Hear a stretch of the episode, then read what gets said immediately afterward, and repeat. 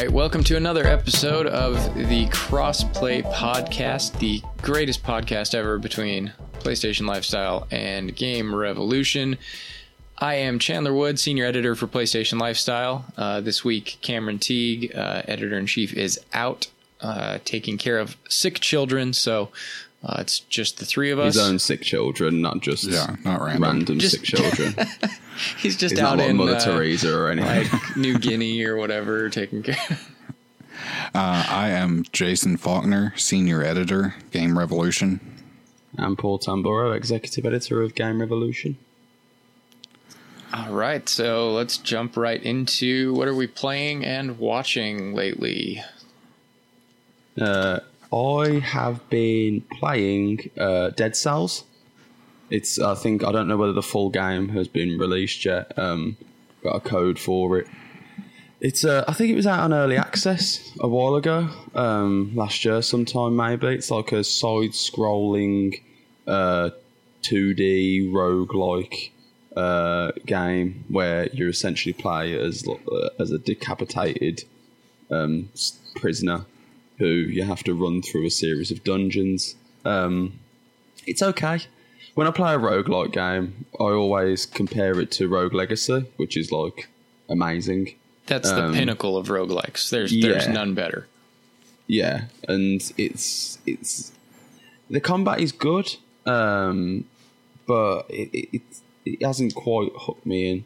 Uh, I've also actually been playing Steep, uh, which I missed the first time round, the snowboarding game from uh, Ubisoft, and that is surprisingly very good. I really enjoy it. Yeah. Yeah, I've got super hooked on it. Um, the open world is a lot of fun, um, and you just kind of you just kind of presented with it immediately. You can just dive in, and um, the like microtransaction stuff that is littered in it is quite pernicious, and I think especially considering it's been out for so long, there's a whole lot of it now. So you load up a menu, and then you're immediately greeted to all of the DLC, um, you know, uh, methods of transport, whatever, like the sled sledges and stuff, or sleds, sorry. Uh, and then, you know, but then you try to access them, and then it tells you that you need to buy the DLC. I don't like that kind of thing, but I mean, I got it on Amazon Prime Day for like ten pounds, so I can't really complain too much. Haven't dived into the Winter uh, Olympics DLC that's that's also included with the with the game now. But um, yeah, really enjoying it. My favourite thing to do is to uh, just put on a wingsuit, and then as soon as you move forward, your character tries to dive, and you just immediately fly, face plant into the snow. uh, that's just it's it's it's incredible. Just just watching your guy take a big run up, and then just land immediately in front of him. Um, Just in terms of what I've been, in terms of what I've been watching, it's um, I've been watching Paddington Two.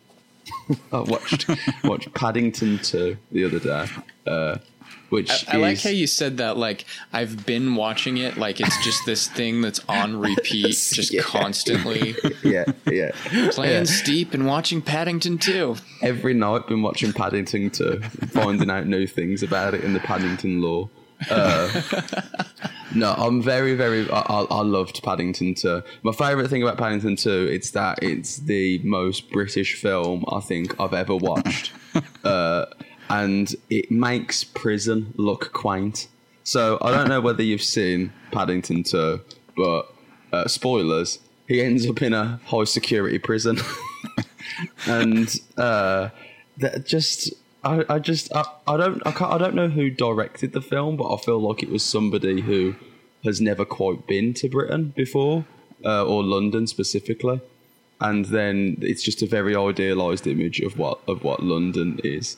Uh, a lot of people are incredibly friendly with one another. It just makes me want to live in live in that version of Britain that's in Paddington too. But um, it's a really good film, a rip roaring adventure. I give it a solid nine out of ten. Uh, but yeah, that's that's been me basically. Oh, and also today I started watching a few of the old Toho Godzilla films because holy shit, did anybody see the Godzilla King of the Monsters trailer? I Yeah. did not. Oh wow, the Clair de Lune and Mothra's giant wings flapping around in the in the ocean. Big fan. I still need Yeah, to see the uh, the last Godzilla movie. It was okay. They they put Bryan Cranston in it, and then he like immediately dies. Sorry, I've spo- I know I spoiled that, but Oh my god. that's uh, it's it's a bit of a weird one. It's all right. It's a lot of looking at. It's like it take. It's very much on the ground floor of of what Godzilla's doing. So it's a lot of staring at Godzilla's back while he does things that are probably more interesting than what the film shows. I know people said it was way better than the uh, the one that came before it. Hey, hey, the Matthew Broderick 2001 Godzilla. There is nothing better. Yeah, it's. Uh, I remember the old uh, cartoon that they used to have of that Matthew Broderick uh, Godzilla film that was infinitely better than the um, than the movie. The movie was very worm heavy. wasn't wasn't Matthew Broderick into worms? Wasn't that a whole big subplot that he just really liked worms? Yeah, it was weird. Hmm. and So, and go- it was also like what? It was a 2001 movie, so that was the era when effects were going from practical to digital, and digital effects just sucked really bad still. Yeah. But everybody thought they were really good. And just looking back now, you're like, oh, every movie from like basically late 90s to mid 2000s was just awful because of that. Yeah. I haven't rewatched that old Godzilla, uh, the 2000 Godzilla or whatever it was, um, but I saw an interview with Hank Azaria, who was in it, and he was basically saying how the director had a, a way to work around, like that the visual effects weren't really up to scratch, was that he made the entire thing, uh, he shot the entire film in the rain, and apparently like all of the cast just got ill because the director was basically like this is going to look a lot better if it's always raining on godzilla. So the whole thing was just shot in the pouring rain uh, which i remember that film looked absolutely miserable for like a godzilla film it was uh, just a lot of him just soaked in rain knocking around i remember the promotional campaign though that was uh, that was amazing with the holes in the buildings and stuff but um, the film was shit I yeah, remember uh, Hank Azaria almost getting stepped on, and you think he gets stepped on, and then Godzilla Yeah. lifts his foot away, and he's he was like right between his toes. That's like one of the only things I remember about it. Yeah, that was that was a good one. And then when they just move it away and they're just dealing with a bunch of little Godzillas. Thing is that that that Godzilla was a really good do- design for Godzilla. I prefer it to like the uh the chubby Godzilla we've got now, the little the little fat lad, little fat lad Godzilla. um, I like my uh, my slinky lizard Godzilla, but um, but yeah. So just watching old Godzilla films, they're all right. It's fine. I uh, it seems like something I should be into, but I think you know, well, they're like early '60s, the ones I've been watching, and it's just a lot of guys wearing suits, hitting one another in the mouths. So it's fine. It's fine. This is fine. Yeah. I uh I've been playing uh Octopath Traveler still because it's a long game and uh trying to get it done for review. Um I have high hopes that maybe tomorrow or the next day it'll be done. I've enjoyed it. Um but I'm the kind of person that it's like I hit the 40 or 50 hour mark in a game and I'm I start looking looking for the end. Uh it's just really hard to keep my attention. burnout point. I think it's because I review a lot of games, so it's like if I spend any time on one game, I start feeling like like I should be working on something else. like I start getting uncomfortable and like guilty feeling, um, which is, you know, I should probably see see a doctor about that. But um, That's been what this playing that. podcast is. It's clinically licensed.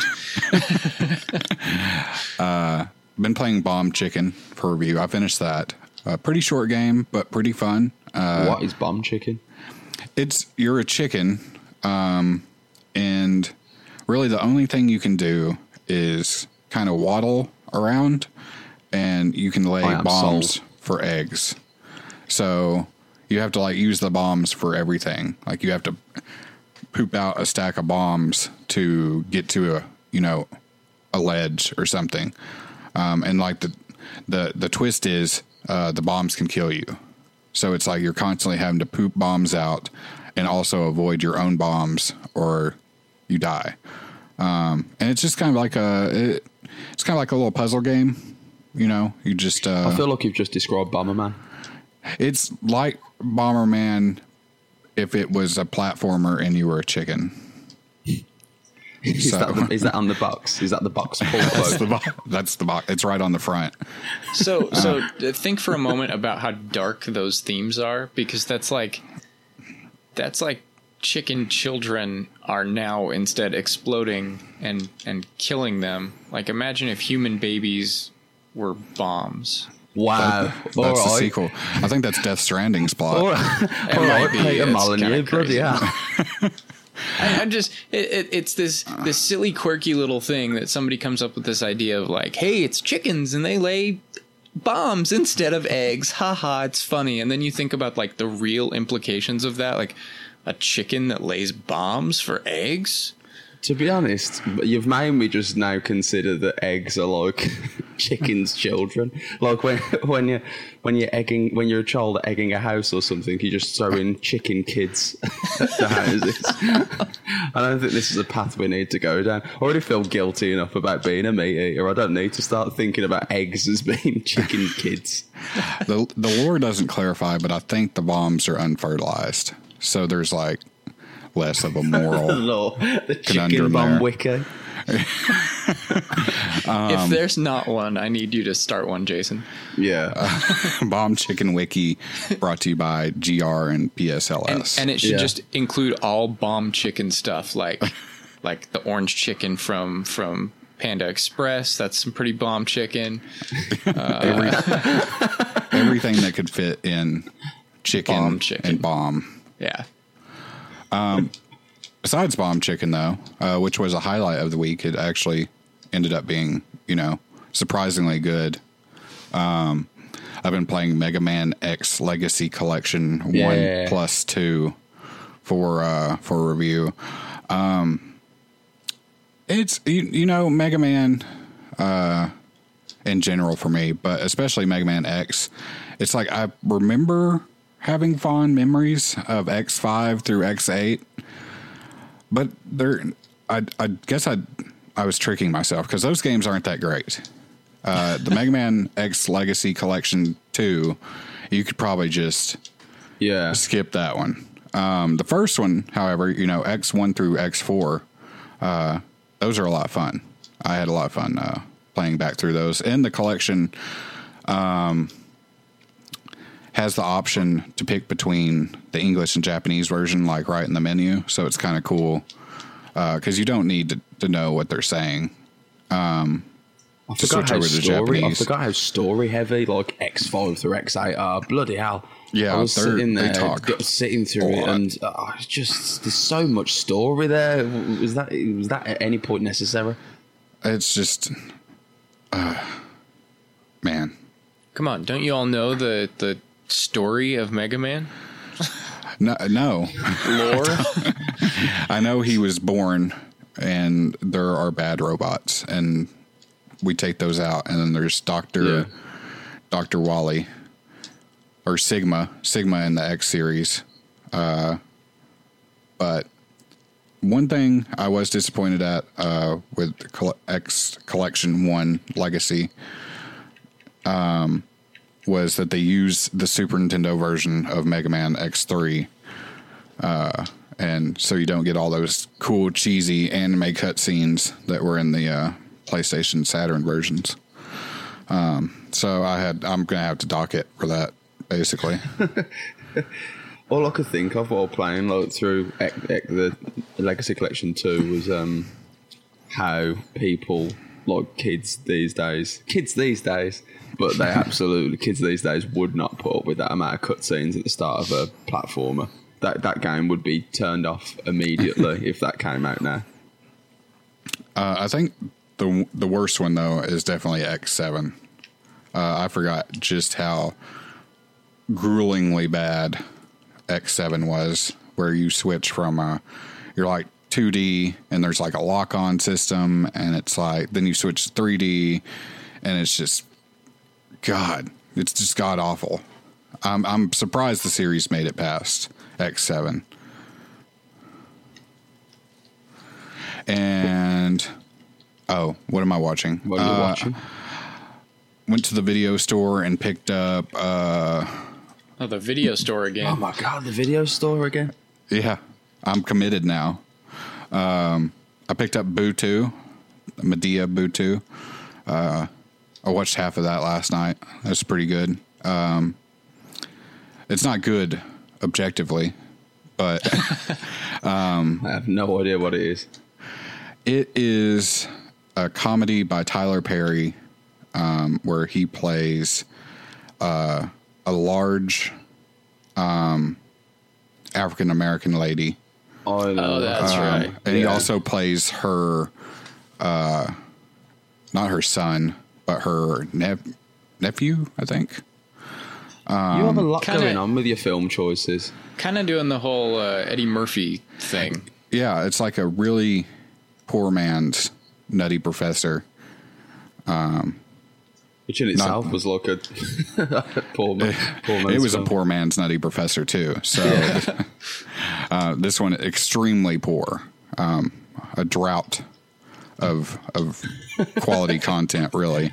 But I like it. It's it's got that like uh, '90s comedy feel about it. Like I don't know how to describe it really. It's kind of got a Christmas vacation feel. You know, just that unique.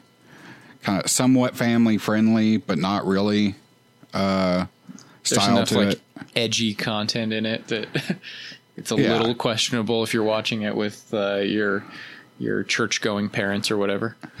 But it's a of- it's a the films- morality story in the end, you know, which is kind of something that's disappeared from films. Uh, it's not like The Hangover, where it's just like they're terrible drunk and doing then they're terrible, things. and they're terrible at the end too. Um, so I watched part of that. I'll finish that tonight. Um, and I watched Happy Death Day, which is like Oh, that looked horror, good. The horror version of Groundhog Day, and it is it, it was really good. I uh, didn't go into it with high expectations, but um, it ended up having you know a twist I didn't see coming uh, at the end that kind of uh, I don't know. It made the movie.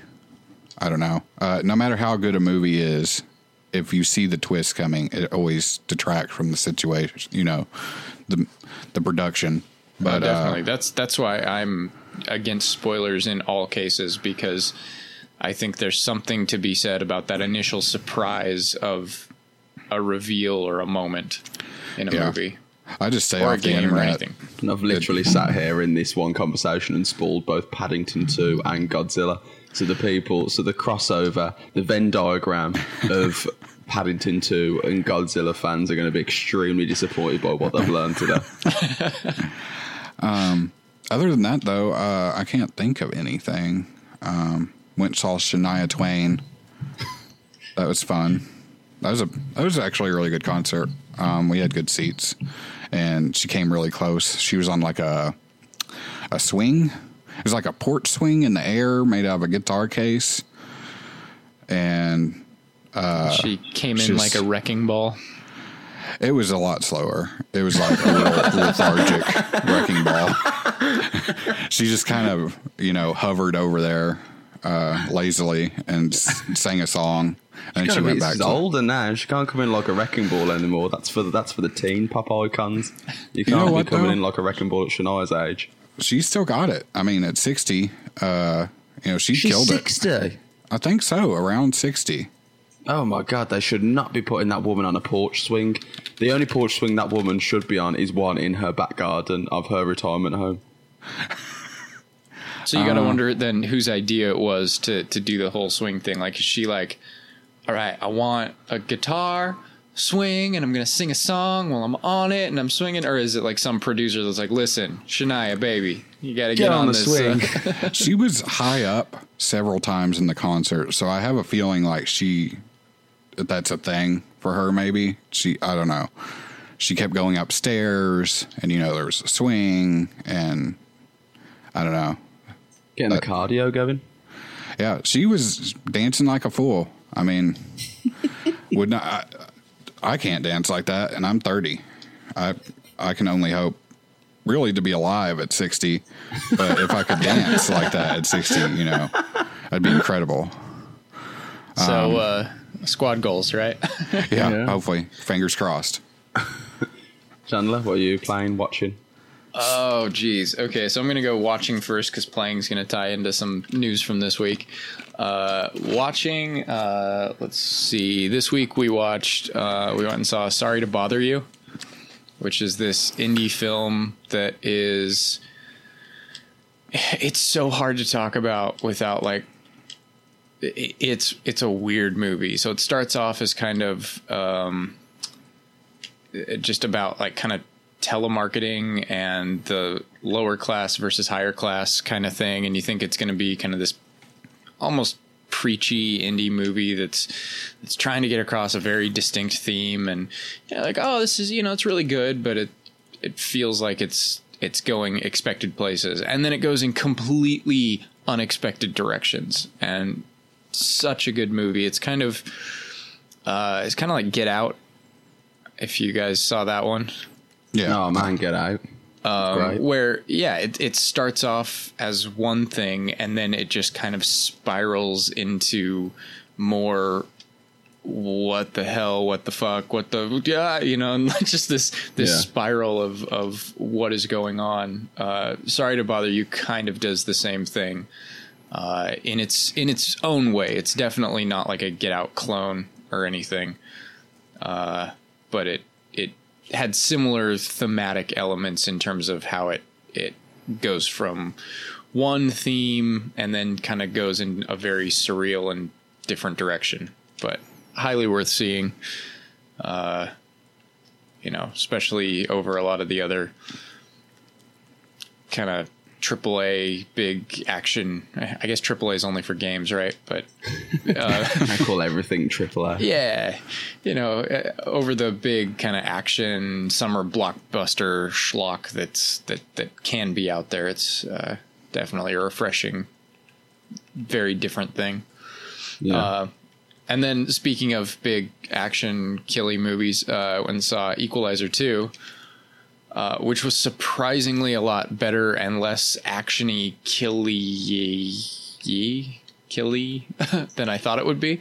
I feel like a lot of these films must just come out in the US rather than the UK because I remember last week you brought up a bunch of films that definitely had not come out here, and I have not heard of Equalizer 2.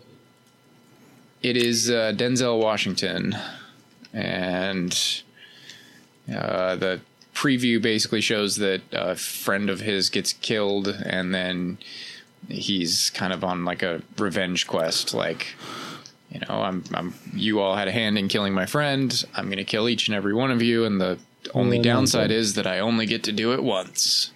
So I'm think I'm going into this thinking like, all right, I gotta go see Denzel Washington like being a stoic badass and killing a bunch of people, and it it actually has a lot more heart and uh, balances out or equalizes, as it were, the uh, the violence and kind of the killing with uh, him trying to do good in the world and make the world a better place and and help people and stuff. So it's surprisingly good. I haven't seen the first movie, so there are tie-ins to the first movie. If you plan on going to see this one, it might help to watch the first one. But you know, I didn't. I didn't know there was a first one until the second one came out. Like, was that was it popular when it came out? I don't. I have no idea, and I I- feel I- like it was probably a decade or more ago because a lot of the references in the movie they're talking about like, oh, it's been so many years, and I think it's one of those movies that they made one of. Nobody expected a second one to come, and then all of a sudden, Denzel's like, "I'm in a second one," which is fine because it's Denzel. So They uh, they they pushed this one pretty heavy too. Uh, I've seen. I've seen it everywhere. They marketed it yeah, pretty heavily, which was surprising because I was like, I don't. Did they make a first one? Is this is this a twist one where it's like it's the Equalizer two, but there wasn't an Equalizer one? Well, and and the logo for it, the way the two kind of comes down, it almost looks just like kind of a, an element of the title, so it could just be called The Equalizer. So the first time I saw the trailer, I was like, "Ooh, The Equalizer! This looks like a really cool movie." And then it pops up with like the the credits and the ads and uh, you know shows you the website or something, and the website's like theequalizer2.com or whatever. And I was like, "Oh, okay, that's not what I was expecting." But um, yeah, it was it was really pretty good, uh, worth checking out uh, especially if if you have like Movie Pass or something. Uh, it's worth the time to go see it. Uh, and then playing, uh, of course, Destiny Two is is that big thing. Size and yeah. Um, but this week was particularly special because Friday uh, this last Friday, whenever you're listening to it, might have been multiple Fridays ago, or if you're listening to it in like four years, four years ago in Destiny 2, they, uh, Chandler's still playing it. I'm still playing Destiny 2, yes. Um, so they did this this secret quest. Somebody found uh, on on Twitter was just like, "Hey, I found this this weird boss character on on Io, one of the planets, and uh, I wonder if this has anything to do with it. And it spawned this rift, and I can go in here, and then it gives me a 20 minute timer, and it's this crazy thing. So the community all came together. There's this massive community effort to solve this this secret mission, the secret quest. Uh, took a little bit of time. It's a really tough quest, and uh, it eventually rewards uh, uh quite a few things. Uh, but it rewards this exotic sniper rifle that's that's easily one of the most powerful guns in the game right now. Um, and then there are some other secrets in it where it connects back to like Destiny One's first Vault of Glass raid.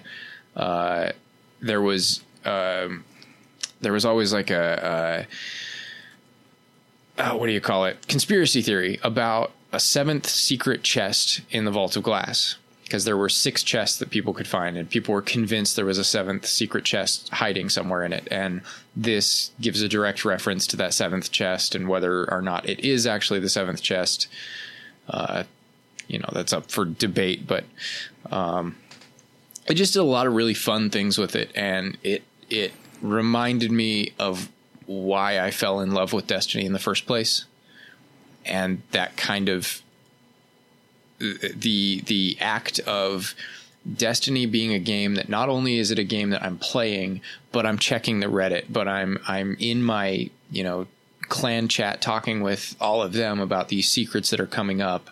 We're all discovering these secrets. We get a group together. We all go run it ourselves. We have, you know, stupid glitches happen that prevent us from getting the, you know, one of our guys spawned back at the start of the mission near the end of the mission and, and, uh, so he couldn't help us DPS the bosses, and it sucked. And uh, it, just all of these memories flooding back to what I really, really loved about Destiny, the original one, and the moments that that really, really made that game for me. This brought all that back. So. Uh, and I think a lot of the community is is in the same consensus with that. They're feeling the God, same they're actually way. agreeing. yeah. Uh, you know, they're they're like this is this is easily one of the best days in in Destiny 2's history right now. This will be a highlight day. And I mean there are certain days for the Destiny community uh, that Destiny is remembered for, you know, the day that Xur sold the the Gjallarhorn for the first time and uh, and then again cuz he sold it for the first time like second week of the game or something and then uh, again about a year later um and and this will kind of just go down in history as as one of those days again or weekends when uh, something was discovered, the community came together, and and forevermore it'll be. Oh, do you remember when Whisper of the Worm launched in Destiny 2? That was a crazy weekend. Yeah, I was there. Yeah, I got mine on launch weekend, and um, it, you know, it's it's just really cool. Again, I know I've talked about Destiny before, and and how I understand how and why people don't like the game, but Yeah. for me, it's it is not so much that the game is a game as much as it's just this broader experience that is that I'm kind of subscribed into. Yeah. uh, and then these moments happen like this. And so when people say something like, "Oh, I'm I'm just going to get the the complete edition when it comes out with with all the DLCs later on down the line," it's You're like not there for it when it happens. exactly you're missing these kind of moments, these live moments, and and this is what I pay for. This is why I buy in day one because I get to be here. And I guess there's not a lot of experiences that are comparable to that on consoles. Not really, no. GTA Online, maybe that's kind of um, something where you know you turn up and you people are excited for specific dates. Um, but I can't really, unless you're talking like of MMOs that have been brought to consoles. But like that's a that's a whole nother issue. Um, where obviously, you know, it's it's preferable to play those on PC. Yeah, it's it's funny because the the way that Destiny blends the whole MMO slash single player aspects of it, you get these people who want just their single player games going into it, and then not getting that, and they get this whole MMO bleed over from it. Yeah, and I think on the flip side of it, like, uh, uh, like I'm not heavily into my MMOs, but like I've I've been into a couple of them for you know a, a long stretches of time. So Destiny Two was like too far on the other end for me, whereas like I'm a much more like multiplayer focused in terms of my tastes. So it was not as much of a multiplayer experience as I wanted. Then I think for a lot of people, it wasn't as much of a single player experience as they wanted. Then I think like there's people like you who it directly appeals to, where it's like the perfect balance between both. Yeah, yeah. For me, so like uh, World of Warcraft, I was always really hard on World of Warcraft when I was younger, and I would razz it and give it a hard time, and give people who played it a hard time. And what I ended up realizing is the reason that I was, I mean, for lack of a better term, shitting all over World of Warcraft without ever having played it myself Yeah, was that I knew it was the type of game that if I were to play it, I would love it and I would get enamored by it and I would just be completely just just taken away by it. It would it would steal my life. I would Yeah. be one of those people. And so in order to justify myself not playing it and not getting into it and not spending the money on it, I made fun of it and I I belittled it and I put it down and you just bully in World of Warcraft because you're terrified of it. Literal in- school, it's literal schoolyard tactics on uh, on World of Warcraft. Yeah, I mean, in some ways, yeah. It's like if people would ask me about World of Warcraft, I'd just be like, "Oh, yeah, that game's stupid. I, I hate that game. Like, what's even the point? It's so dumb." It's and it's funny because I I flipped that around, and that, I mean that's me ages ago. Like, when did World of Warcraft launch first? We're like fifteen years ago now, or something. Oh God, Are we don't that far out? I mean, I've I've grown a lot since then. I I'm not that same stupid, childish individual, but it's Yeah. I, I see a lot of the same thing within our our commenters, where I almost wonder if the reason that they are so harsh on things that they don't haven't even obviously haven't even played themselves is because they they want to justify in their brains Yeah. not liking it so that they don't have to get into it because they know if they do they'll be sucked in Well, I feel like from your tastes, if like somebody was to give you a gaming PC and like a copy of Realm Reborn, you'd probably you'd probably just be gone. you wouldn't be on this podcast with us anymore.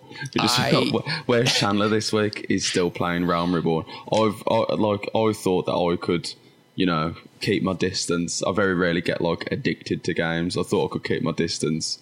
I've dabbled in a lot of MMOs, but then I've managed to, you know, curb them from affecting my actual day to day lives. Realm Reborn just completely blindsided me for a good like two months. There was like a period of time where, you know, I'd just work and then have Realm Reborn on in the background. And then I think the time when I had to just cut off ties with it was I used to play alongside um, one of my friends and he came back from work and he came back to me having purchased with real world money a 40 pound horse. And it was just like it, it, it was just like you you've bought this with real money. You've paid 40 pounds just on a horse, and I was like, I, have lost sight of what what I'm doing now. this I clearly I clearly need to go cold turkey on this and that's how I stopped playing a Realm Reborn. He still tries to get me to play it every now and again. He's like, "Why don't you make another character and uh, you know we'll go from the top again?" And I'm like, "I've I've definitely got more responsibilities now than I had then, so maybe not go back into that pit of darkness." yeah, that's that's when I I would like to play, and I started playing, and then yeah, I started.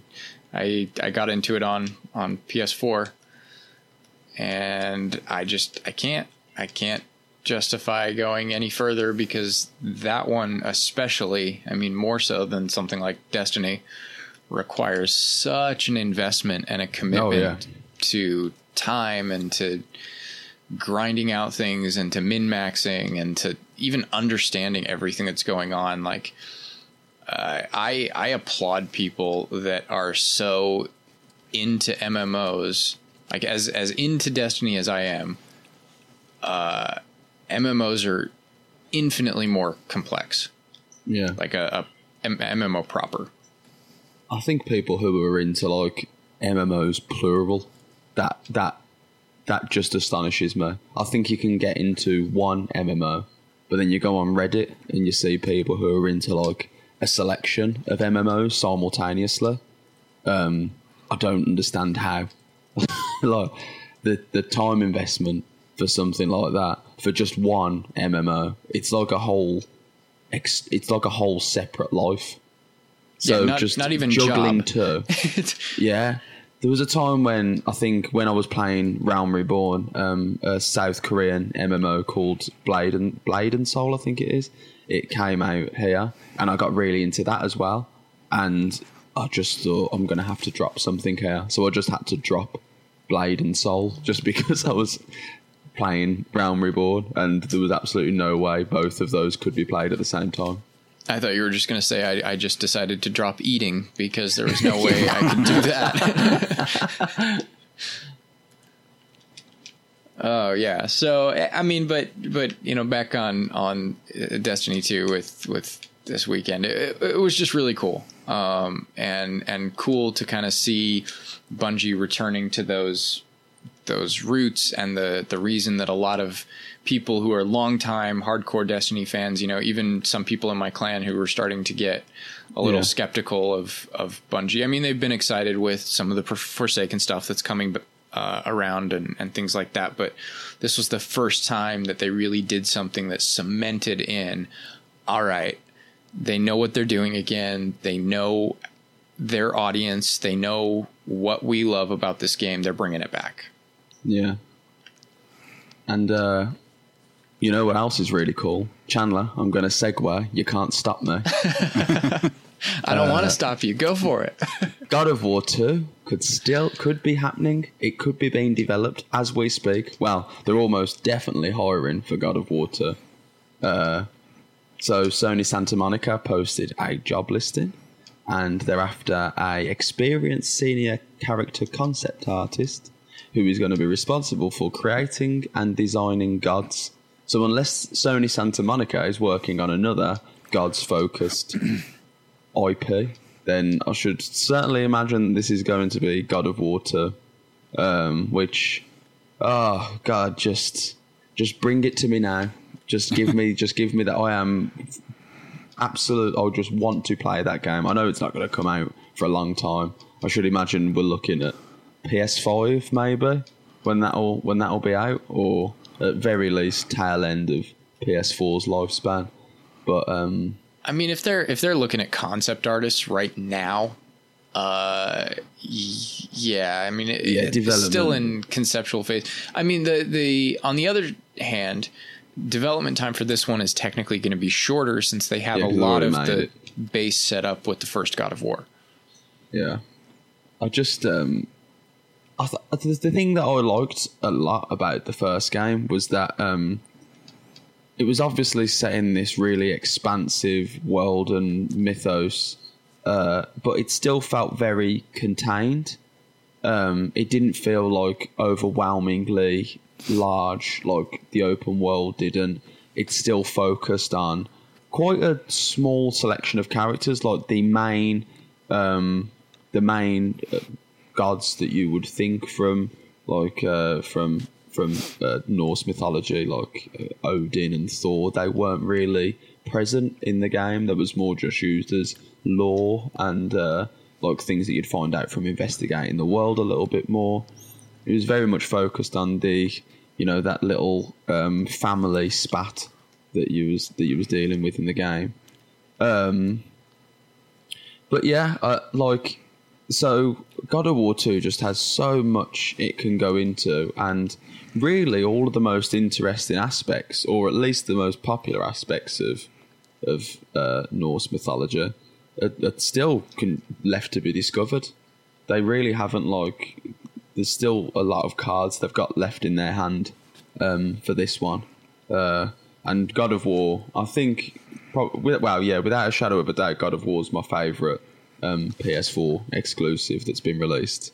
So I'm really looking forward to seeing what uh, what they're gonna what they're gonna do with it. I bought just went through Amazon and just bought a bunch of Norse mythology books while playing God of War. I got that into it, so I can only imagine God of War 2 introducing, well, not introducing, but bringing in Thor, etc., and Loki and whatnot is going to be a lot more exciting uh, in terms of, you know, touching on these popular characters. Yeah, it's. Uh, I mean, the the first one set up the future of their own games. You know that this this particular Norse yeah. mythology really well, while also you're right, remaining very intimate, remaining uh, feeling very uh, very close to home.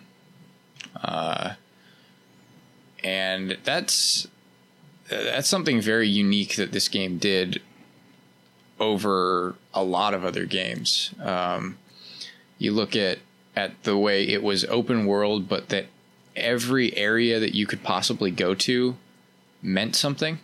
Yeah.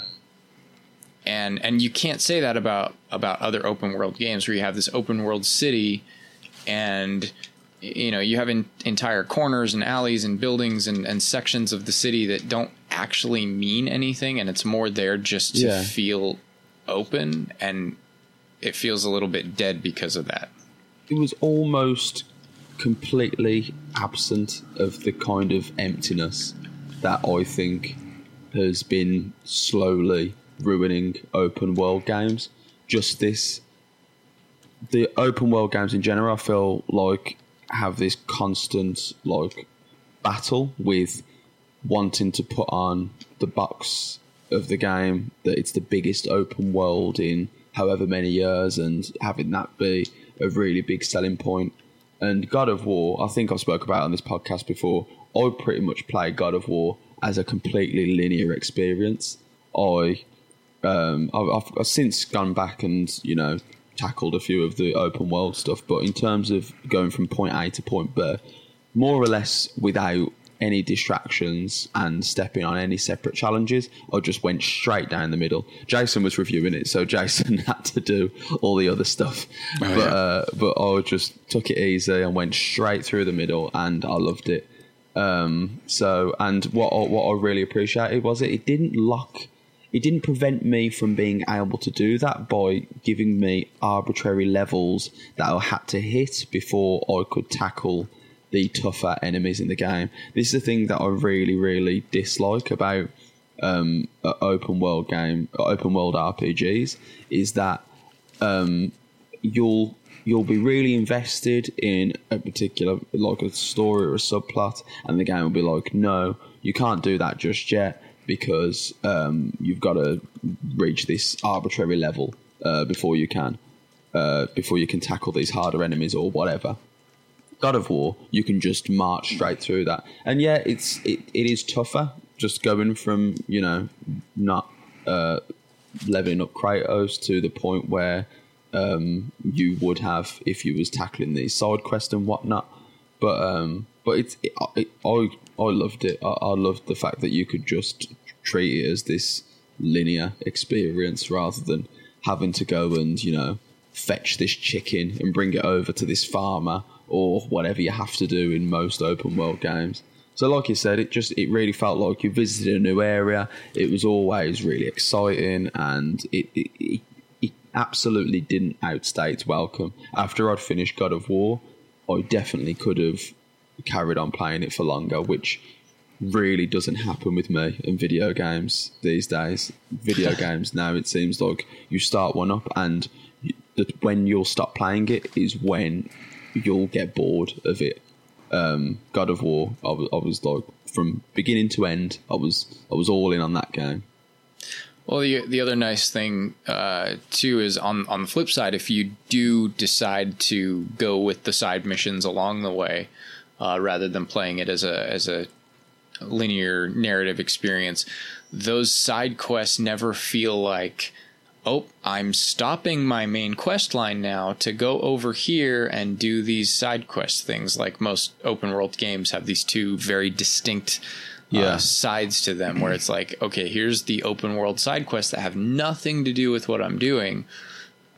Everything tied together so well in God of War. So no matter how you played it, it all felt like just this completely unified experience and and you could play it any way you wanted to you want to go through uh, you know main story type stuff straight through beginning to end no problem you got it and, and Yeah. it feels like a complete experience you want to do the the side quest stuff you can do that and it also feels like that side quest stuff belongs in the game they wrote it in well enough and and worked it in uh, in gameplay wise in a way that just made sense uh, the way that a lot of other games don't. Yeah. The one thing I will say that I hope that they really improve on in the sequel is just the scale of the enemies. Um, I think that was a real letdown uh, to the point where I feel like it was actually really detrimental to the game. Um, like so, obviously that I can't remember what its name is, but the giant snake. I can't. I can't remember what that is. The the world snake. Jormungandr. Yeah, that, Yeah. that that that big lad. Um, so when he comes into it, like that's really breathtaking, and the fact that you know it's always there uh, in the background, um, just lingering in the skybox. It's amazing. Um, the, with the general enemies, you'll fight a troll, and then a fire troll, and then a different troll, and it's just it, it, oh, for me. I found that so disappointing that the enemies didn't get any larger, more like you know, more epic in scale than than those, um, and it felt like a really big missed opportunity. Um, and that, that that world snake in general felt like a missed opportunity. Really, um, I know you go into its belly or whatever, but you know, it felt like more could have. That was like the grandest thing that was there, and it kind of just served like a plot point and didn't really get involved that much. Um, I'd just really like it if you know it'd go back to the ridiculous battles of the old God of War games, and I understand that it's a completely different style of game in terms of its approach, and it's much more subtle, like as subtle as a God of War game can be, than uh, than much more thoughtful and considered than the old God of War games. But just the fact of you know you just kind of fighting these just standard enemies really throughout the entirety of the game. Um, was a bit of a letdown because the combat was so good um, and the the combat was amazing and it would have just been really nice to have been able to mix it up a bit more rather than you know you fight this big ogre and then you know it's the same death animation for each one and you're going through it. And then when they come like for a game that felt like it had such little padding whenever they showed up it, it was really really like apparent that it like it, what it was padding so it just really stood out like a, a sore thumb to me so for a, for a sequel i would love it if they you know which i'm assuming that they will because it seems like this has been like the, a complaint that's been aired uh, in a lot of the reviews and criticisms of it Yeah, But- those those ogres were easily the the worst kind of. Uh, when it was yet another ogre, it was always just like, oh, come on, really? It's just a reskin. You're just Yeah. glowing green this time instead of blue. Mm. and it feels like they like it feels like the game peaked really early with the boss battles and combat in general. Like the combat was never bad. Like throughout the whole thing, the combat is great, but it feels like a lot of their best ideas was kind of shoved into the beginning of the game. So you obviously have that like superhero fight with um oh god what's his name? Uh like the Baldur. skinny god. What was his name? Baldur. yeah that's him. Yeah you so you, so you have the uh the, the superhero fight like uh the marvel versus dc of uh of god of war fights.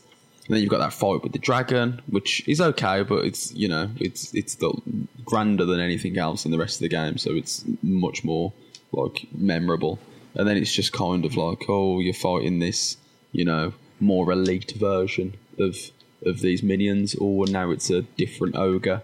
Um so yeah it, it just felt like uh, like a lot of it was stuffed into the um first part of the game in terms of the combat. But I didn't I didn't ever get bored of the combat. It's just you know you you're always expecting something a bit more uh a bit more a bit more breathtaking I think in a game like that um, especially compared to the old God of War games. Well, and if we're going to compare to old God of War games, um, I I have to think that this is more along the lines of God of War One.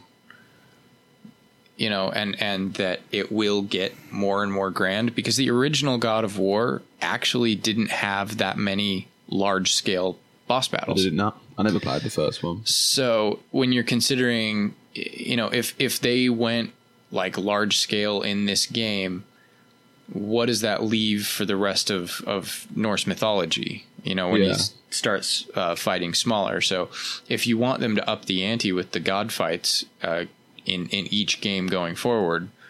Uh, starting off kind of with the the smaller things and, and giving you those moments of of wow, you know, fighting the dragon, fighting the the superhero fight with with Baldur, um, meeting the the world snake, uh, or the world serpent. keep calling him world snake. Um, World Snake. serpent snake, whatever, right? uh, he'll probably eat me for getting his name wrong. Yeah. um, i- you know, it's it's just those little exciting moments and those teases of of here's what's possible. You know, kind of the it's not really a fight, but the the moment with the giant and the the chisel, um, was kind of a big set piece that was that was really cool. I can't remember that. What was that? Uh, the the giant and the chisel and the ice. Oh yeah, yeah, yeah, yeah. so you know I, I think going forward uh, they'll they'll definitely up the ante uh, I, I don't think Cory Barlog is one to, to rest on his laurels and, and be like yeah I, I made a good game okay it's great like he's he's gonna want to take it up a notch or two Yeah. or four uh, for the next um, but uh, taking taking games up a notch uh, it's always nice when a classic comes back, taken up a notch for for current generation. And uh, word has it, well, word has it they're hiring for it, so it's word directly from them. Uh, Bluepoint is hiring for a classic remake of a game that is going to launch on PS4 and PS5 or Yeah. next gen, whatever. Yeah, I, I th- I think uh, Bluepoint had already stated that they was the Bluepoint, obviously the developers who made um, the Shadow of the Colossus uh, remake. Um, they'd already stated that they was working on a new remake, um, but I think this is the first time that it's been acknowledged that they are also bringing that to the um, PS5. Uh, a lot of people, some uh, well, some people have suggested that it could be um, Demon Souls um, or a Metal Gear Solid remake, but I don't think that either of these has substance. I think it's more a case of people uh, discussing the games that they'd want to see.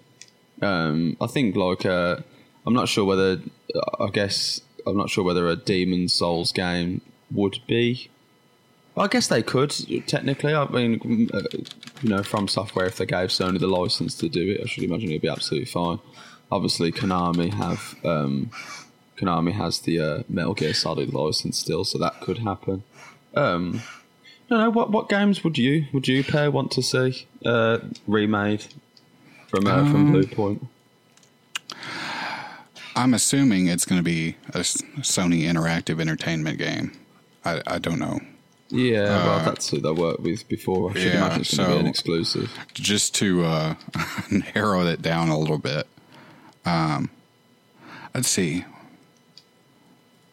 Um, I'm trying to think of just Sony Interactive Entertainment games. Um, Crash exactly Bandicoot's already been made. games. They already remade Crash Bandicoot, uh, so that that that series is out. Um, I think uh, about Jak and Daxter. Give yeah, us- I- give us I would Jak love and that. Daxter. If they can give Jak and Daxter like a, a full on remake treatment, I'm I'm all in. Let's let's do it. yeah, yeah. PlayStation All Stars Battle Royale. I'd say uh, for me probably Colony Wars. Um, oh god, that's that's. I mean, that's like that isn't happening. No, That's a I don't even know who owns the rights to that that series anymore. It was Yeah, Psygnosis, no-go. and then you know I think they got split into two or three. You know, rights wise. Um, they were SCE Studio Liverpool for a minute, so Sony might actually own the rights to Colony Wars at this I'm actually looking online now at what they could potentially make, uh, and I mean, i if it's just Sony Interactive games, it's very much slim pickings. Though it has reminded me that G Police existed. So oh yeah, that was a good one. G Police, which again is absolutely not being made, but uh, but yeah, MediEvil, which again would never get made. Uh, you know, Vib Ribbon. wait. Maybe they should remake Med- Vib Ribbon. MediEvil. MediEvil. Yeah, there's a remake of that already happening. Is there? Yeah. It was announced at PSX like uh, 2016, PSX 2016. Oh, this rings a bell now. God, who's who's who is going to buy? Who who's making it? I have no idea who's making it, but I'm all in on that. Give me some MediEvil. Yeah, that's that seems a bit of an optimistic remake. That does, unless it's like one of those straight to PSN thing. I can't imagine that getting like a Crash Bandicoot boxed release. Which they should just remake Crash Team Racing, which is the kart racing game that we're all waiting for here. You know, Oh yeah, uh, or Jak X. Yeah, a good a good a uh, candidate for this might be Resistance. Oh, yeah. I had to go and Google that from that one podcast where you and Cameron uh, Chandler decided to just rip it out of me for having not heard of or played Resistance. Like the biggest injustice. Like you haven't heard of Inju- Resistance. Or I mean, uh, resistance is such a big thing. It, it came up today in our uh, oh PSLS has a Discord now. Surprise! Uh, so Really? it came up in our PSLS Discord today. Uh, community was chatting about uh, your favorite PS3 memories, and one of ours was, or, or somebody brought up uh, the end of Resistance Two. Resistance But it- seems like a series that a lot of people who are very focused on like PlayStation know an awful lot about, but it doesn't seem to stretch beyond the confines of that. I could see a relaunch of that that franchise. So I'm I'm betting uh, that it will be something from PS1 or PS2. Siphon filter. I'm I'm not seeing a a PS3 release being up or or being called a classic remake at this point. Yeah, that's Yeah, that's Resistance stretching wouldn't be classic, surely. Which is why we need to all go in on Vib Ribbon. I feel like Vib Ribbon's going to be the one that takes it. That would be cool, but Doesn't really need a remaster, does it? um, It's just, just a series of white lines. Warhawk maybe. I know they remade that for PS3, but no one really cared. I don't think. No. I think the issue with the like, I wish, I, I hope it sticks. They stick to like PS2 or PS3 games because the issue with the PlayStation is that all of the games are like terrible when you revisit them. No, nothing from that generation has held up well. That's like early 3D graphics, like 2D games and stuff on there, sure, but I, I like I rebought a, like a PlayStation like last year or the year before, thinking this is going to be amazing. I'm just going to repeat all these old games that I loved back then, and then slowly just having like my adolescence just tarnished through every game that I played on there, with the exception of Dino Crisis, which I actually preferred more now than I did back then. But um, yeah, other Well- than that, So, if you consider Crash Bandicoot was original PS1, Spyro's original PS1, uh, Resident Evil 2, which they are doing a phenomenal remake of, uh, uh, PS1, uh, Resident, yeah, that was PS1. So, uh, when you're when you're really looking back at it, if if and and I trust Bluepoint because Bluepoint's work is uh, they've they've really never let me down with any of their remakes or remasters. Um, and if if they do even like the full Resident Evil 2 remake treatment to a game from the PS1 era, they could Yeah. potentially take something that if you went back and played it now is terrible in its PS1 iteration, but kind of pull out of it more of the intent uh, from that period of time. Kind of the same again with Resident Evil 2, what they're doing, where they're remaking the game with the intent yeah. as what it would have been with now technology. But I mean, Re- uh, the Resi 2 remake is a lot more ambitious than anything I think I can remember Bluepoint doing. Um, I- have the, what what el- what are the remakes did they take on? Well, Shadow of the Colossus was their most recent one. Yeah, yeah. I And mean, it that- was It was Spot on. phenomenal. Uh, it didn't really offer a lot of new stuff though, which is kind of no, it was just like the same, but like I guess with the nominal upgrades or something. I don't, I don't know. Well, so so it was it wasn't a remaster. They did rebuild it from the ground up Oh, did they? using everything from the original game. So they they rebuilt it to spec basically from the ground up. So they It still played the same though, didn't it? uh, They played they, better They played my- better. They yeah, they tightened up they the altered the controls a lot. Yeah. Um, so they're the ones that did Gravity Rush remastered. They did Uncharted Nathan Drake Collection, which again was another fantastic remaster of the the Oh, original yeah. three Uncharted's. Um, they actually worked on Titanfall, so there's that. Uh, They did the PS4 version of Flower. They did the Vita version of All Stars Battle Royale. so there's there's that coming up again, right? Uh, the Metal Gear Solid HD collection, the God of War collection. I mean, so they, they they've got a, a history of taking classics and taking care of them Tidying them up a little bit. And and they've just been getting better and better at it going forward with each one going from remasters to full on remakes so i wouldn't put it past them to be able to pull something great out of something that's maybe you know little rose tinted glasses uh, not so great when you go back and actually look at it Maybe we're all just reading into it wrong, and they're actually just working on a PS4 remake for the PS5, and they're actually just remaking God of War already. But when that eventually receives its remaster on the PS5, they're just working with rockstar to remake grand theft auto 5 for the ps5 again yeah, yeah. but I mean, whatever it is, uh, I've read off all those things. Like Bluepoint hasn't let me down yet, so I'm extremely confident whatever they come out with will be fantastic. Fingers crossed. Um, speaking of the next gen, the uh, there was an I actually don't know this this story, but uh, there was an Xbox next gen rumor that turned out to be uh, nothing at all. Yeah, so apparently, uh, Major Nelson, uh, Larry Hryb, Hryb, Hryb. yeah, it's it's, it's it's a last name that every time I write about him, I have to Google him. Uh, anyway, Major Nelson, there we go. He uh, Yeah. he's a big Microsoft guy, and he said he was kind of hyping up Microsoft's lineup for Gamescom, and said something to the effect on his blog of, "Oh, you know, at the live from Xbox stage, we're going to have." Uh, you know, new new hardware and accessories, and blah blah blah blah, and went on, and and it was this little passive line, but everybody read into this new hardware thing and they were like, "Oh my gosh, new hardware! Are they going to a start new headset or something. teasing?" Well, that that would fall under accessories technically.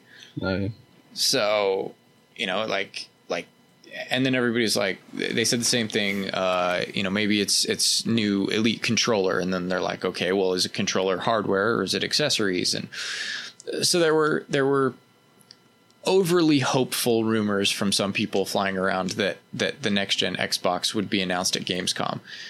No. No. I'm sorry. Next gen anything is not going to be announced at any of of the trade shows. Period. It's not going to happen. Microsoft and Sony want to own the stage when they announce whatever's coming next from them Yeah. They're going to set up their own events just like they did for the Xbox One, just like they did for the PS4. Imagine like just because of how, like how like how much like the Xbox One has struggled in terms of mind share, I guess. Uh, imagine if Microsoft did just announce the next Xbox at Gamescom. Like I understand Gamescom's big, but it's in Europe. Who cares about Europe? Nobody cares about Europe. They're not going to announce Xbox in Europe. I mean, the thing is, if they announce it in Europe, then the thing that they've got to lead with is obviously going to be its European price point, which is going to be horrendous because it always is. Usually, you know, you pay like three three hundred and ninety nine dollars, and then it's like you know six hundred pounds or something. so they're definitely not going to do that. Um, I don't understand what people just run with stories all the time, don't they? I really, really don't understand how that how anybody could could think that that this was a reality. Well, and then he he came out and corrected it shortly after anyway and said, "Oh, we meant new new bundles. There's going to be new Oh, right, okay. like in terms of new hardware, it's a new hardware bundle." And it's like that's that's really obvious for most of the people looking at that news. They're going to look at it and they're going to go, "New hardware. Oh yeah, it's it's either going to be like yes, like a controller or something, or it's going to be a new hardware bundle, or it's going to be like a a new slim with the with the uh, skin on it, or maybe an Xbox One Slim. You know, they've managed to slim that up. Or it, no way is it going to be. Here's our leap to the next generation, Yeah, straight from Cologne. yeah, yeah. From Gamescom that like nobody, well, people will watch, but I mean, if you're missing if you're missing E3 with a console, uh, then you're absolutely holding it at your own event. I can't imagine this uh, E3, even E3 now they're not they're not doing it. They definitely are holding their own their own events. I mean, because te- I mean, it's a bad idea for a company to go ahead and uh, debut like a console at E3 because immediately you've got competition like the next day. Um, like why not just you just obviously doing it your own event where there's no competition unless Sony wants to unveil its console like two hours afterwards, then you're pretty much in the clear. Yeah. So that was just a, a funny thing. I wrote a whole piece on uh, is next gen now? No, it's not. It's false. It's No, not, it's not real. It's it's not coming until I believe at least 2021. Like I I think I think we're out a while. I I don't even think we'll get next gen in 2020. I think it's a 2021 uh, next gen console launch. Yeah, yeah. Uh, so uh, on GameRevolution.com, we've been doing a uh, hot takes, new hot takes Friday section every single Friday, where uh, one of our staff um, airs an opinion that probably isn't going to rest well with the status quo. So one thing that uh, I discussed this week, which I thought was worth discussing here, um, not because there was a there was a dearth of news or anything, nothing like that whatsoever. but uh, Never happens. no, but um, I believe, and I don't know what you, you, your opinions are on this, uh, that Fallout 76 is a more exciting prospect than a single player Fallout 5. Now, hear me out. So, I'm I'm a I'm a I'm a reasonably reasonable sized Fallout fan. Not a, not a big Fallout fan, uh, but love Fallout 3. Thought uh, quite a bit less of Fallout 4 and uh, all the pre-build to Fallout 76 was about how it was a little bit disappointing that it was, um, you know, a, a multiplayer game, not a single-player experience. That Fallout fans were going to be left disappointed and stuff. I personally enjoyed it quite a bit. I thought that the um, that the reveal was uh, was was very good. Um, I'm much more into the idea of uh, having rather than having a story focused Fallout game. Um, just being able to just create own stories with friends. It sounds like an interesting take on um, that entire survival genre. Uh, where it's like you know, there's it's not hundreds of people. I remember, uh, I think uh, Bethesda said it's going to be dozens, um, zero NPCs apparently, so no no non-player characters are going to be in there. It's all going to be um, player characters throughout its world.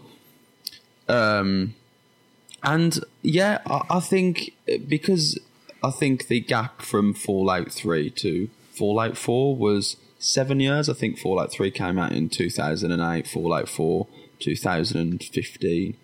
Um, I think if there was to release like a Fallout 5 or something, considering how little of a leap Fallout 4 was compared to Fallout 3, I don't think a Fallout 4 would be particularly interesting. Um, I feel like it, it would very likely be more of the same, which I know a lot of people are into, but like I, I'm just not into. I don't think I'm just into playing another single player Fallout game for for a long time. I think they've done what they can with where it's at now. Um, yeah, I I think just something that completely breaks away uh, from that formula, and you know gives you give, lets you squad up with friends and go and explore this this wasteland rather than just kind of milling around this empty world by yourself because fallout games have so much downtime in general uh, i mean obviously the post-apocalyptic wasteland isn't exactly uh, an ideal fit for a, you know a feature packed open world game anyway. But um there's just a lot of downtime in between walking from objective to objective and you know and going to from one place to the other. It's just kind of you'll stumble upon um, you know some enemies every now and again but it's not overwhelmingly exciting. Um, so just being able to have that those gaps filled with friends um, even i think todd howard said about um, that he mostly enjoys playing it solo, so obviously can still be played like that. But there's also the addition of uh, other people who are going to be exploring the world and stuff. So I don't know. I feel like obviously I'm probably an outlier on this because um, a lot of people want Fallout Five, but I'm I'm very much for Fallout 76. I, I, I, I like I was when back when they um uh, there was the rumor that it was going to be a Fallout MMO. I was firmly behind that. Um, and while I probably would have rather have had that, um, still Fallout 76, I was pleasantly surprised by what by what we saw of it. Uh, you're not wrong. Go ahead, Jason. uh, I don't know. I'm kind of not excited about it because I just uh, I feel like this is prime ground for microtransactions. Like I'm just like deep in my core can feel the premium currency and yeah. microtransactions coming. And I feel like it'll it'll start small like oh you can get a a Vault 111 uh, suit to wear. It's cosmetic. It's fine. And then you know eventually they've got this whole nuke uh, gameplay feature they've yeah, got the going on. System's troubling.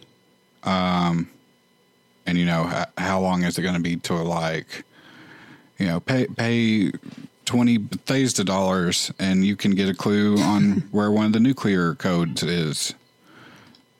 You know, maybe I feel like a lot of developers, though, especially since the EA thing, I feel like a lot of publishers and devs are like moving away from that kind of, you know, malicious uh, microtransaction thing where it really dra- dramatically affects gameplay.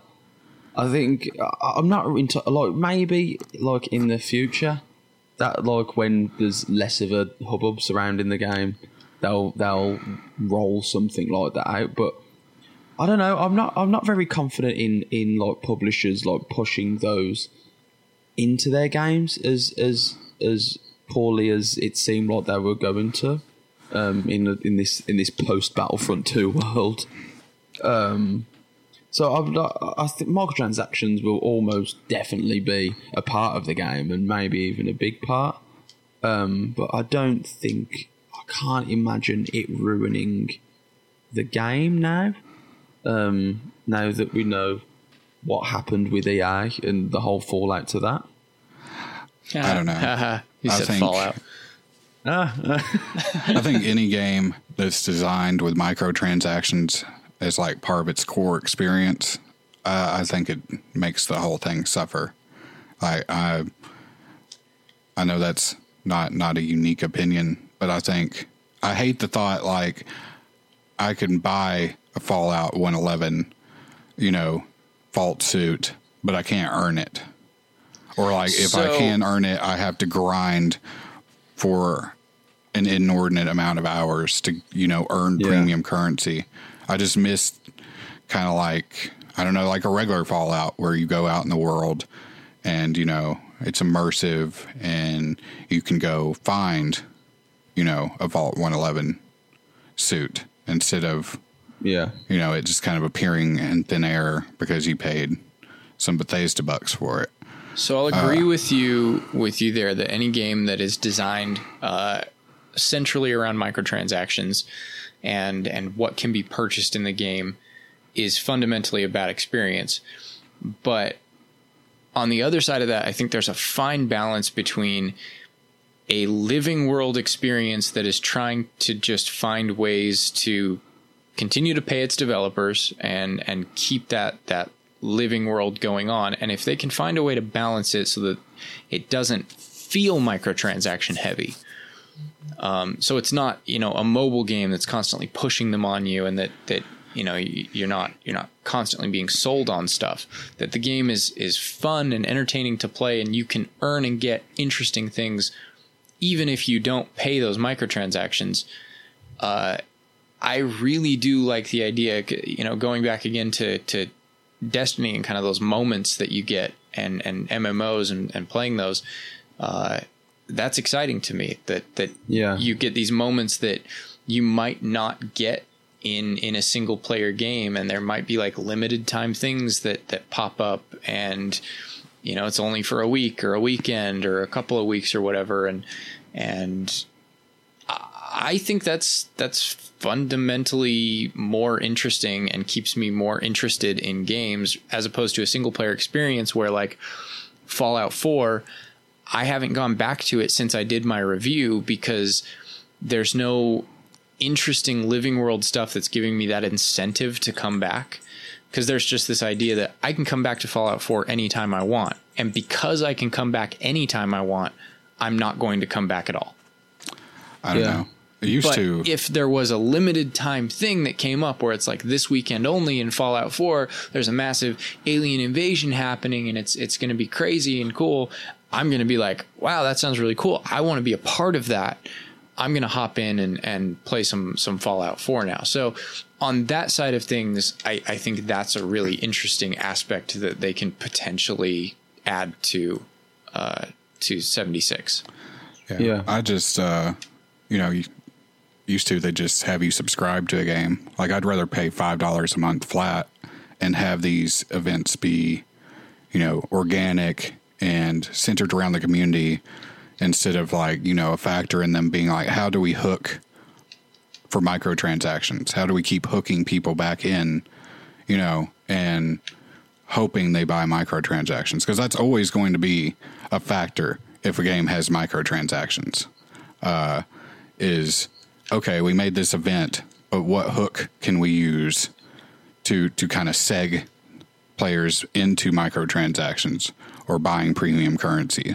Sure. And it turns into a whole like, uh, you know, you have to pay a certain amount to look a certain way so people would think you're, you know, uh, good at the game or you you're a long time player. And I think that's what it always turns into. It turns into like uh, a dick waving contest on like, well, look at my cosmetic, look at my cape. I paid more money. I've spent more time in game instead of being like actually centered around your accomplishments.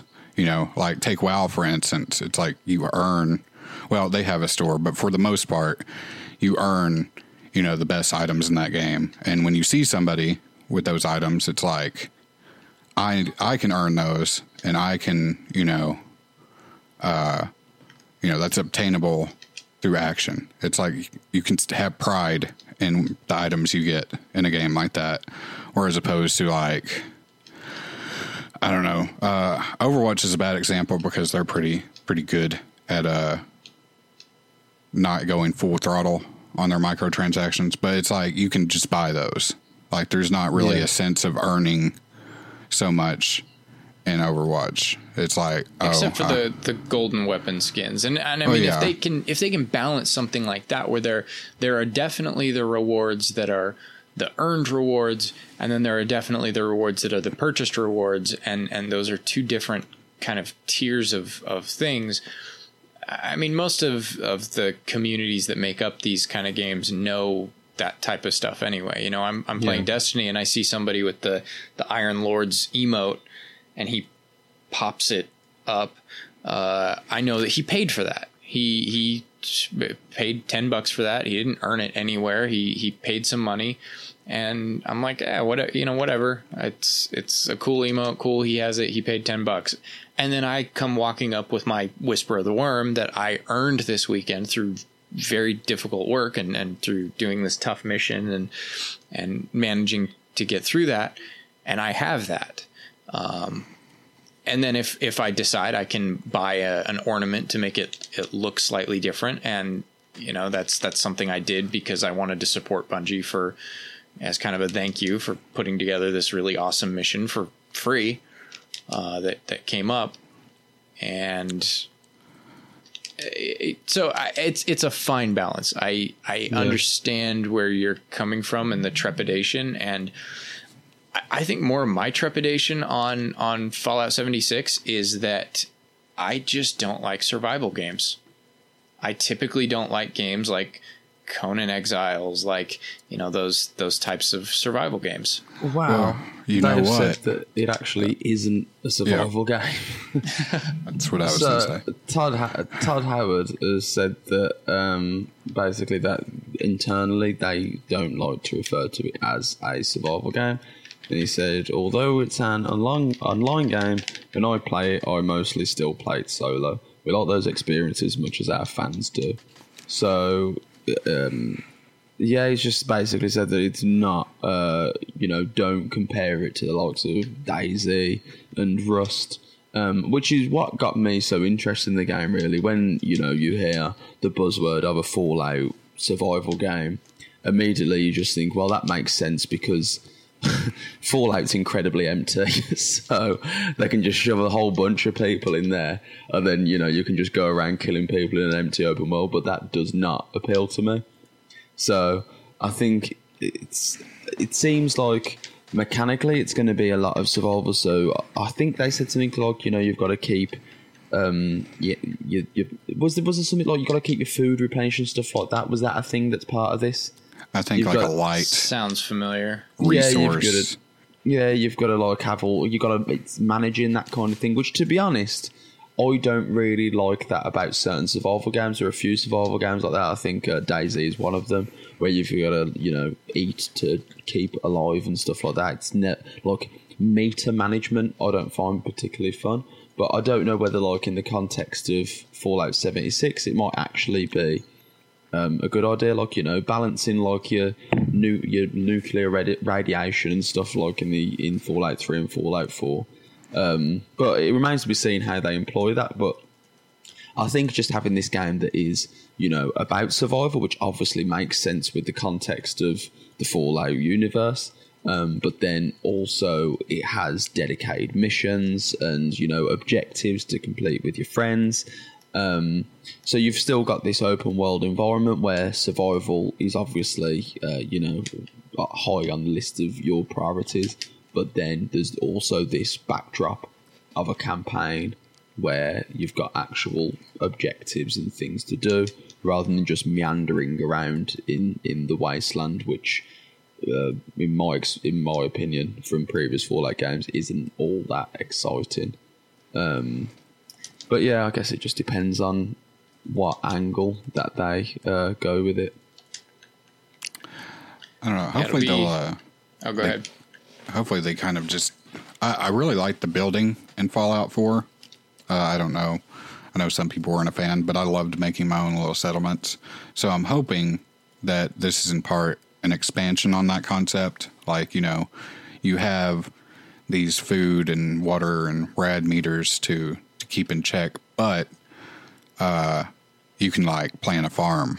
You know, so you have a, a constant supply of food growing, or you know, you can set up a, a water distillery so you can keep you know drinking water.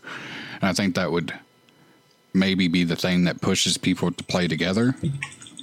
Uh, you know, um, I think there's a lot of opportunity for cooperative gameplay when it comes to running a little village. Um, and I also read that, uh, you know, player characters have to be the shops in this game because there's no NPCs.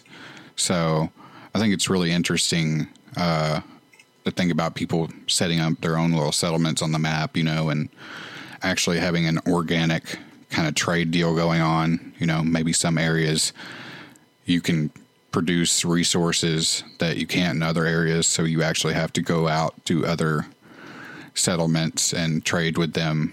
You know, maybe some unique resource you have. Uh, you know, to continue your tech tree or whatever. That's fascinating to me that it will be a community created economy um, entirely. I mean, it's like it's it's almost like the vision of No Man's Sky just in a post-apocalyptic wasteland. Yeah. Speaking of, Oh, speaking of No Man's Sky, uh, big big old update, big old No, no Man's Sky update. Yeah. Is it tomorrow that it comes out?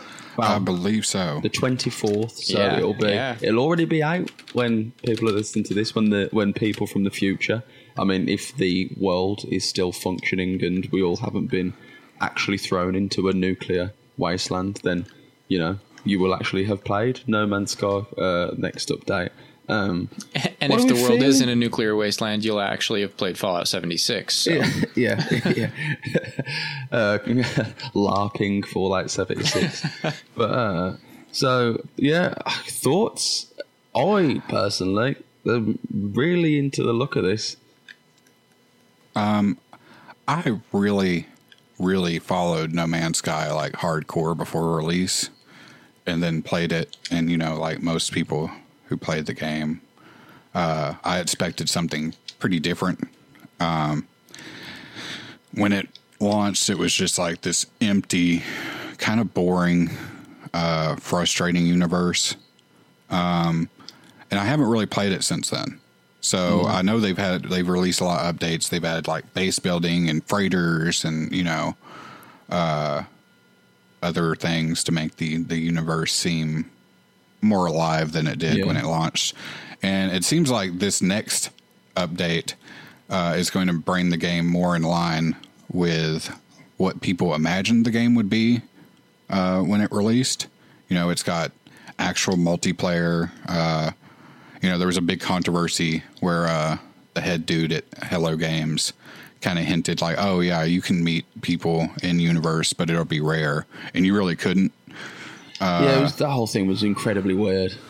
But this, but now you can with the next update. You'll actually be able to team up with you know other players and build bases together, or explore together, um, which is uh, which is cool. I think it's going to add a whole whole lot of depth to the game. Yeah, it will. and because nothing makes a you know the the universe is still big and because of that it's still going to feel somewhat empty you just can't i don't think we have the computational power to actually you know No. create uh, a living dynamic universe uh, on that scale but when you're playing with other players you know that's not as big of an issue because you're all traveling together Yeah. you're all working together towards goals and uh, I think that'll kind of gloss over some of the the complaints people had, uh, including myself, with how space just didn't feel spacey. I don't know. It- Well, and and you have to hand it to Hello Games too that that they didn't give up.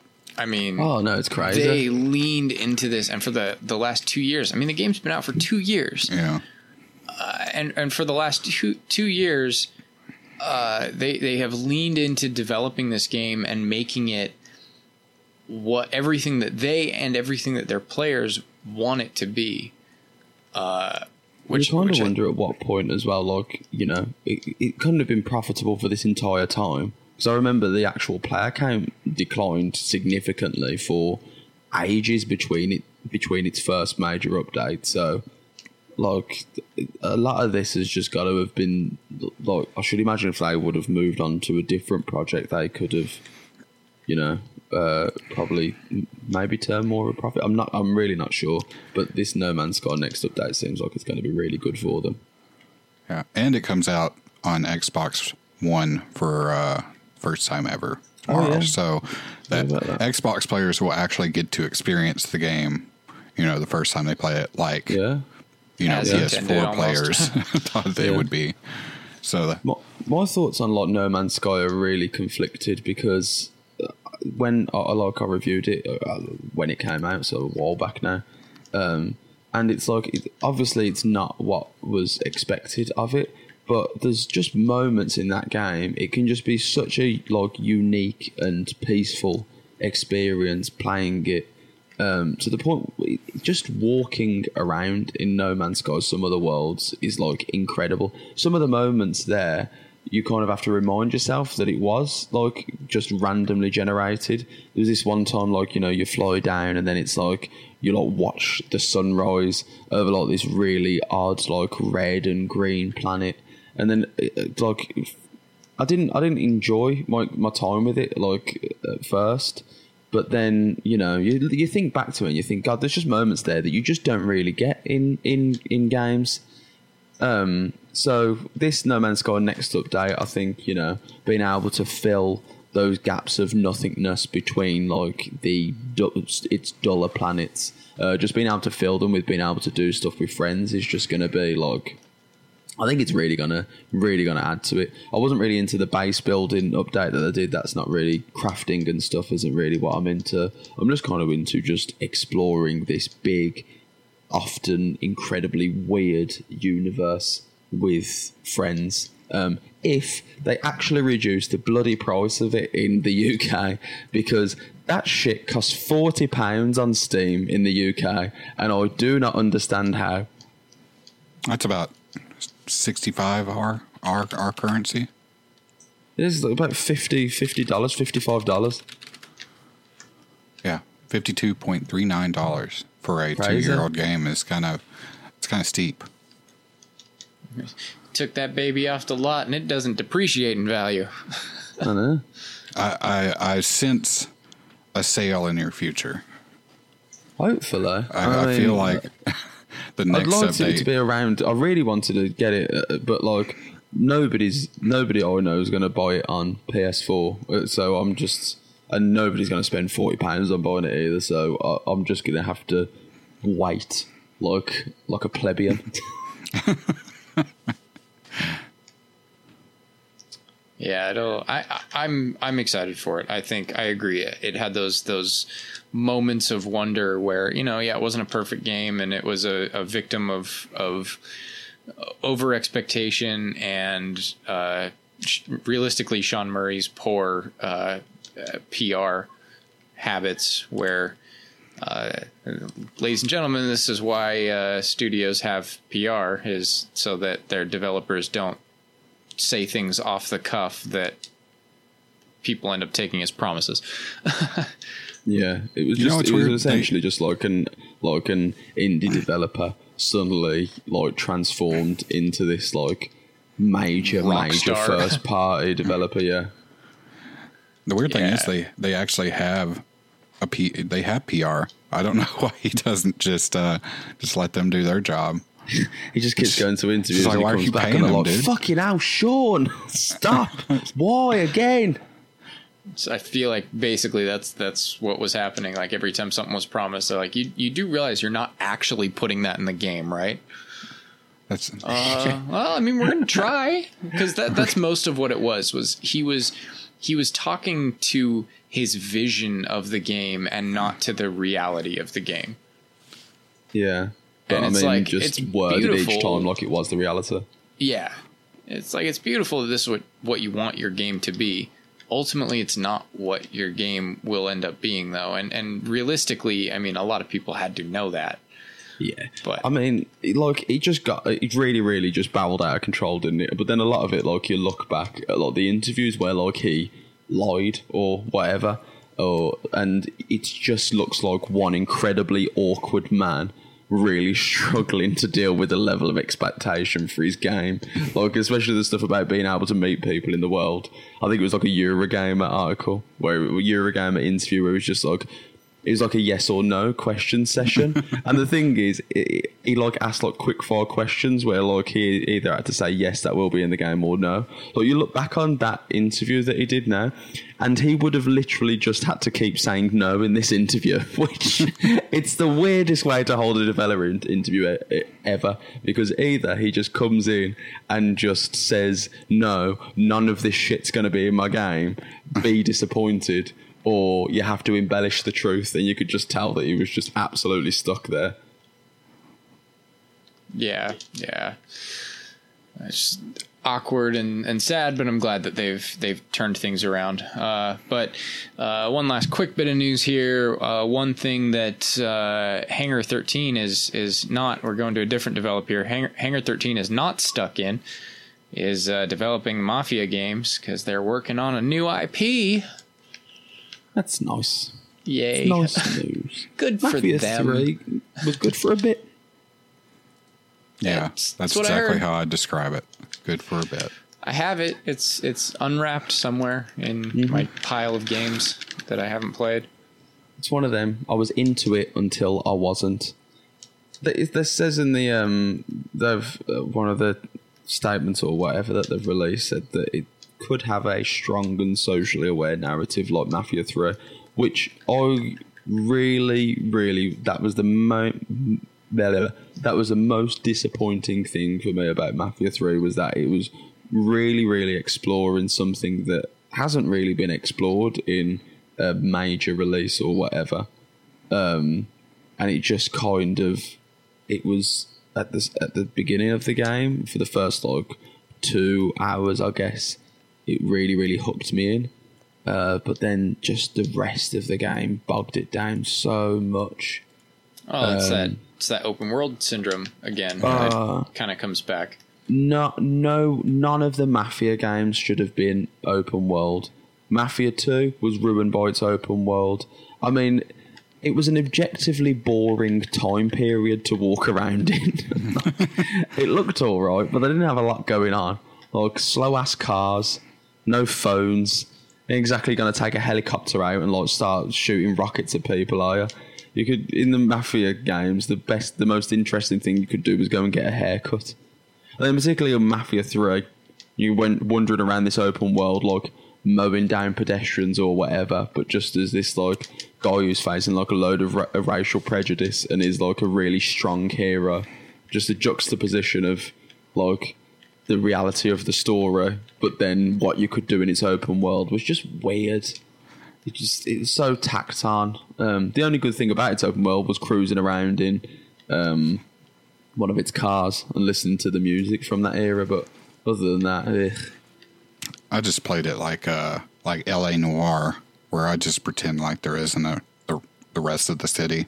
It's just only the road to the the next objective, and that's all there is. But at least with LA Noire, you got the um, whole. Do you want to just skip this entire boring segment that we acknowledge is boring, but it's here anyway?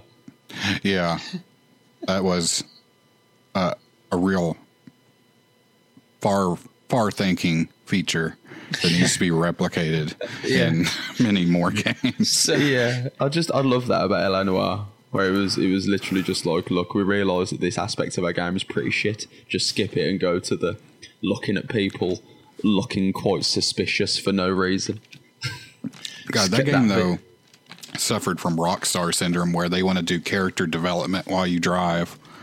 But yeah, yeah. if, if I remember, it, it did let you listen to the conversation and then would skip, didn't it? I really can't remember. Um, but sometimes, like the from what I remember, like, the whole conversation would just last like the duration of of the journey. The characterization in cars things needs needs to be brought to an end. They just need to set like a like a like a law reason for it not happening. Like you know, the music in these cars is objectively too loud. You can't hear the person next to you. Just sit quietly and wait till you get to the next place before you do it. God of War's boat worked in that way, but for the best. Yeah. But like God of War's boat wasn't like, you know, it wasn't like crucial information. And the fact is you was only you was only sailing around for a little bit, wasn't you? From point A to point B. You're Like- usually going somewhere new too, which helps. Yeah, yeah, when they start kicking up a fuss and start explaining who Thor is to you. But with uh with with bloody L.A. Noire and Mafia no, Mafia three didn't have it. With L.A. Noire it was just a lot of being in a car and having somebody just explain key plot points when you just want to crash into a wall and die. then we can And- wrap up there. And Yeah. and and there we are, crash into a wall and die, along with looping it back to one of the first stories uh, that we we talked about, which is God of War. yeah, it So there we go. circle. That was that was a good full circle, full circle, circle, circle, circle, crash into a wall, die. Mm-hmm. Mm-hmm. Um, but yeah, thank thank you guys for listening. Uh, make sure that you follow us on Twitter. I know I've forgotten to do this this stinger at the end, uh, like Yeah. every episode. But at PS Lifestyle is PlayStation Lifestyles. and uh, at game underscore revolution. And also follow us on Twitch. Search us on Twitch and follow us on there. We're we're, we're big Twitch boys now, aren't we? J- Yeah. J- J- Jason's a big Twitch lad. You can search for us on Twitch and follow us on there, uh, but we're not ever on there, so that'll be a fun subscribe. You could host us, just auto host us, and it's like we're both doing it. Yeah, there we go. Nice. Yeah, and then when I actually do decide to get on, so people can watch me playing Destiny 2, yeah, we can auto host you. Look at this. It's it's a it's a wonderful, beautiful friendship. yes, that's what this is.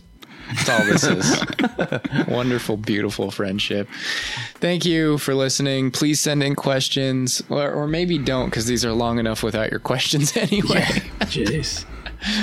Uh, we apologize for for you having to listen to us, but hey, you could have chosen to stop at any point, and you got you got to hear, mm-hmm. and Yeah, that's what we're proud of matters. you.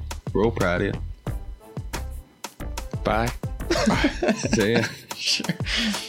Sure.